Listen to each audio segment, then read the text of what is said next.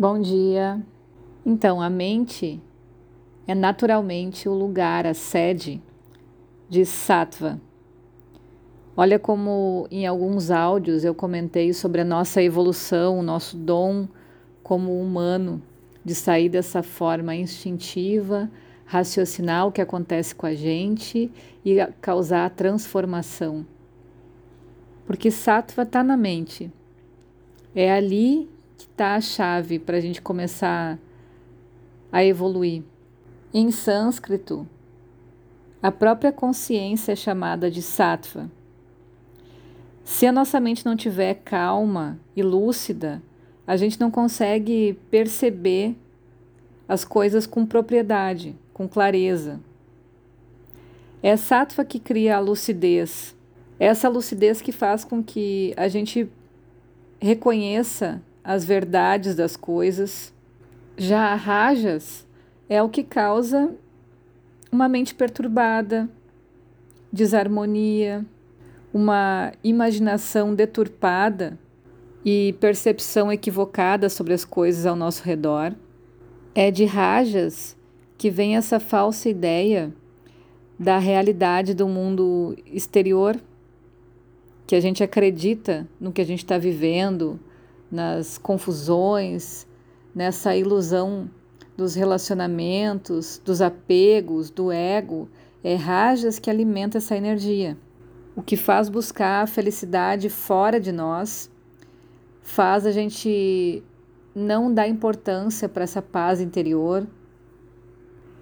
É o que causa confusão nos sentidos e a gente é induzido pelo que a gente vê, pelo que a gente ouve, a gente não para para raciocinar o que realmente o universo está querendo nos dizer. A gente simplesmente é condicionado ao que nos acontece externamente. E aí nessa a gente fica imerso nessa busca pelo prazer, para realizar o que os nossos sentidos querem. E isso causa muita instabilidade e infelicidade para a mente. Por sua vez, Tamas traz a ignorância. É o que obscurece a verdade sobre as coisas, enfraquece cada vez mais a rapidez de raciocínio, de perceber as coisas claramente. É Tamas que traz a ideia do ego como única coisa existente. Você nem para para pensar que possa existir um eu maior, um, um Deus que, que quer a sua evolução, não para para questionar qual é a sua importância aqui na Terra, por que, que acontece tudo isso. Tamas traz a sensação de solidão, de não pertencer a alguma coisa, e é a consciência mais apegada ao corpo físico, que tudo está relacionado a esse corpo não entende que as emoções, os pensamentos é que causam a doença ou elevam a imunidade do corpo. Só são apegados a ele. E tudo o que acontece de uma forma mais sutil, que acaba desencadeando numa doença no corpo físico, as pessoas tamásicas não se dão conta disso, não entendem isso e acabam sofrendo as consequências dessas doenças quase que sem reação, no corpo físico. Sattva é o que vai impulsionar esse equilíbrio de rajas e tamas. Por isso que eu falei que é o caminho do meio.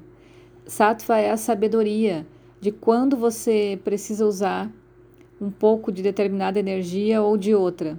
E não como algumas pessoas pensam que viver de uma forma sátfica é ser um monge, é ser uh, alguma identidade sacra que não pode fazer nada de errado ou qualquer coisa parecida, né?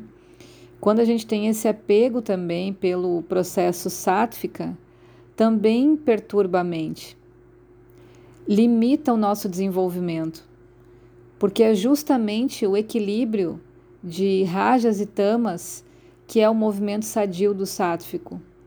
E para a gente entender Cada um vai ter um processo kármico com quantidade maior ou menor ou consequências referente a esse movimento sátfico ou tamásico ou rajásico.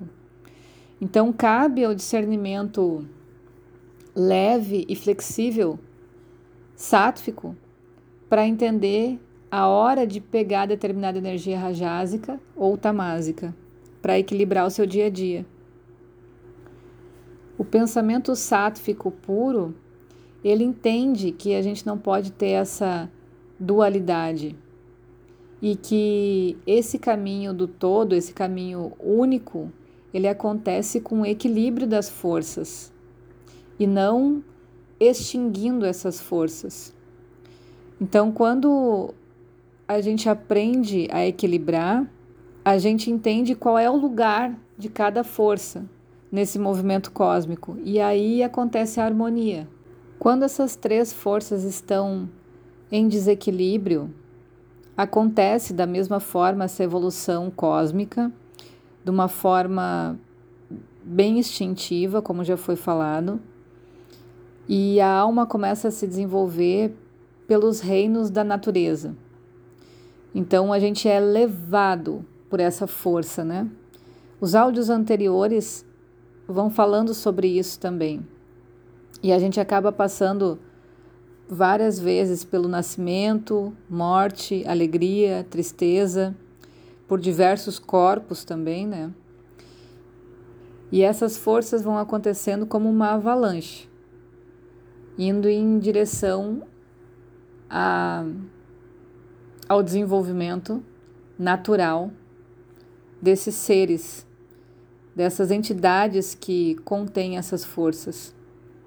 Agora, quando a gente tem essa condição equilibrada, a parte sática que é responsável pela saúde, pela cura e destaca esse ser humano para viver em harmonia com a natureza e principalmente sabendo da sua força interna, desse eu maior. Olha como a gente já tem um ser ali muito mais maduro, com uma versão mais adulta, do que com uma versão mais infantil e instintiva quando está em desequilíbrio. Conseguem perceber essas duas imagens, essa diferença do que é essa tendência sátrica, esse manter o sátrico na nossa vida? E ele sabe que o excesso dessas forças, rajas e tamas, é que vão causar a doença, o sofrimento, a agitação. E normalmente essas forças trabalham juntas quando existe um excesso de movimento rajásico, logo em seguida a gente cai para um movimento tamásico, que é a depressão. Então fica oscilando como um eletrocardiograma dentro dessas forças. E vem o sáttvica e equilibra isso. Amadurece isso. E aí a gente percebe que tudo que a gente faz em excesso vai levar também para o movimento tamásico, então, um equilíbrio, manter o corpo em equilíbrio é fundamental. O exercício em excesso sobrecarrega o corpo, que pode levar a movimentos tamásicos, né?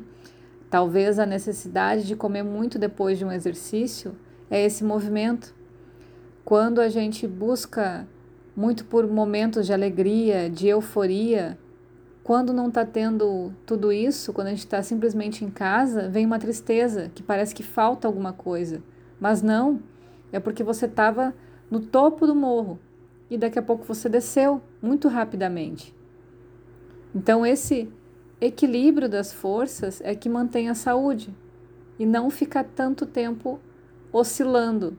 Quando a gente trabalha demais, a gente cansa e chega um ponto que não quer fazer nada, porque foi em excesso e acha então esse equilíbrio.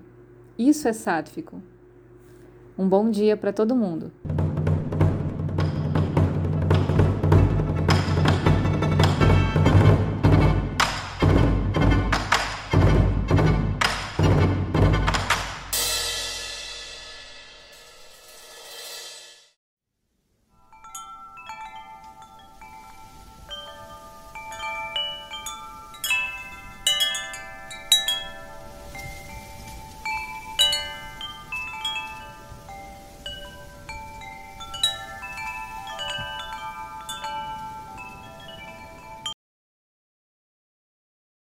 Então imagina assim, que é o que eu, eu costumo me perceber.